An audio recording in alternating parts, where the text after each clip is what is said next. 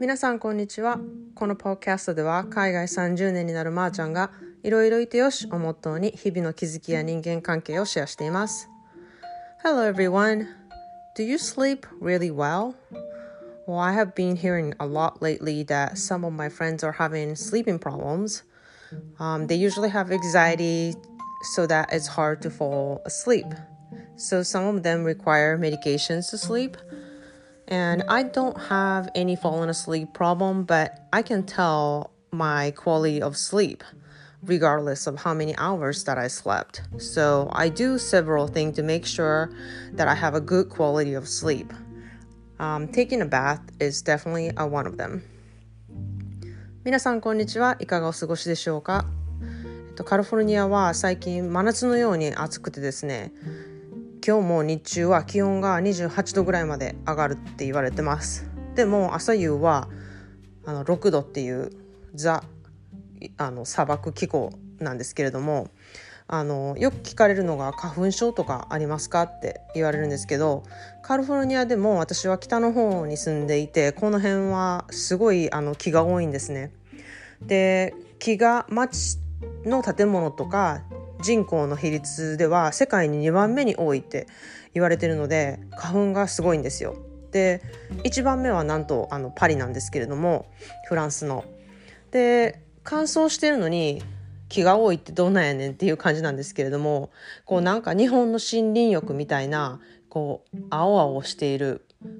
木であの葉っぱがすごいいっぱい茂ってるっていうんじゃなくってあの多くが多いんですね。多くが多いとか言って親父ギャグみたいになってるんですけれども多くはあの日本語で言うカシの木ですかね。が多いんですよ。でこうその木は結構葉っぱがちっちゃくってなんかいっぱいついててなんかいかにも砂漠にでも耐えれそうみたいな半分なんか枯れかかってるような木木でなんかこう森林浴とは結構程遠い木なんですけれどもなのであの風のある日とかはすごい花粉が飛んでるんですね。で雨が降った次の日とかは結構マシなのでやっぱり私はあの雨が大好きです。で日本の人は雨が嫌いな人があの多いんですけれどもやっぱりそれは雨がよく降ってるからだと思うんですね。でこう一度あの短期間でカリフォルニアに来たらうわなんか爽やかでめっちゃいいって思うかもしれないんですけれどもこう長年住んでるとどんどん湿気がなくなって自分がめっちゃミイラ化していってその上あの油分とかもなくなってきてこう油とかもなくなってきてどんどんあのこうしょぼれていくみたいな なんか自分がそんな風になった気分になるので雨が降ったりとか日本のあの湿気はすごいいつもいいなってないものねだりで思います。でそんなで今日は睡眠についてちょっと考える機会があったのでしようと思います。皆さんは結構よく眠れる方ですか？でこう寝ても寝た気がしないとか睡眠の質が良くないって感じる人もいると思うんですね。で私は結構寒くなければどこでも寝れる方なんですけれどもそれでもなんかこう睡眠の質とかには結構敏感でなんかそれが分かってからは結構意識してやってることがあるんですね。でも意識し始めたのが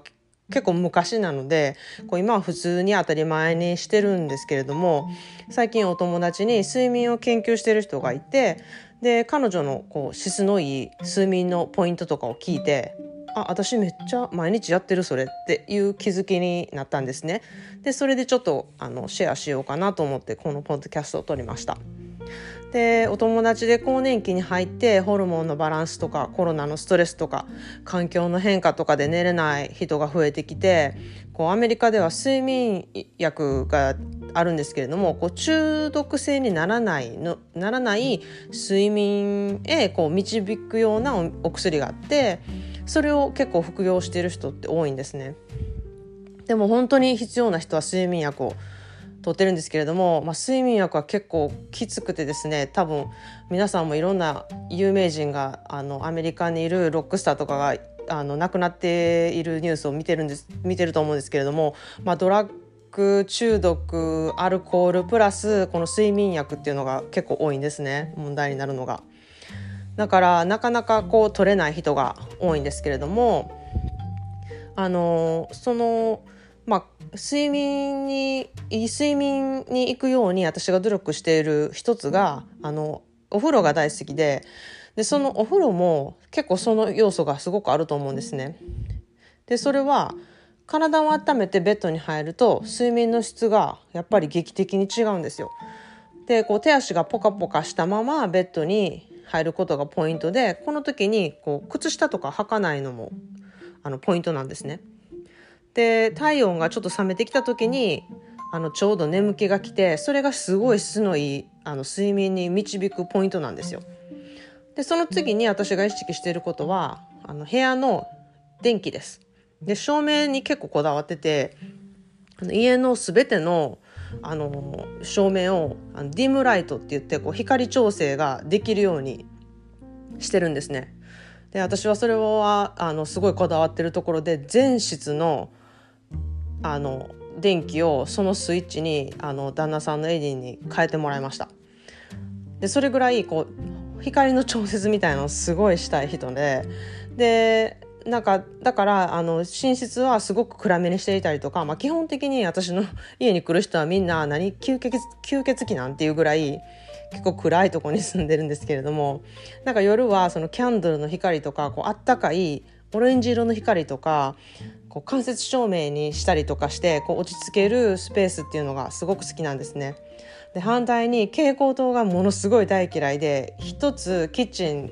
の蛍光灯があるんですけどほぼつけないです。で日本は結構蛍光灯が多いので私結構目とかが疲れる原因にすごくなってるなっていつも行くたびに思っててなんか友達に聞くとやっぱり蛍光灯は精神的にざわざわギラギラさせる要素があるらしいんですね。だから私は蛍光灯はほとんどあのない生活をしています。で次は匂いです。私は結構匂いが大好きで前にも言ったと思うんですけれども人を匂いで覚えたりとか思い出を写真のようにこう匂いで覚えたりとかすることが多いんですね。だから匂いでリラックスをしたりとか匂いで気持ちを切り替えたりとかすごくします。でなんかアロマセラピーがすごい好きでちょっと勉強していたんですけれども、まあ、自己満足で楽しむ程度の知識であの自分でやってるんですけれども、まあ、人工的な匂いはちょっと好きじゃなくって掃除用品とか食器洗いとかの洗剤もこう好きなアロマオイルを入れてその匂いを楽しみながら家事をするってこともよくやっててそれもあのなんかこう私のやる気スイッチになる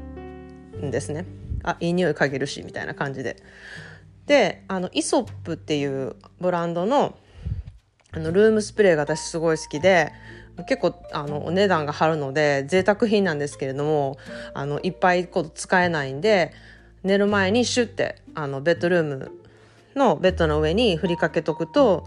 あのベッドに入った時にふわっといい匂いがしてそこで深呼吸をして寝れるっていうところもこう快眠要素になってるんじゃないかなと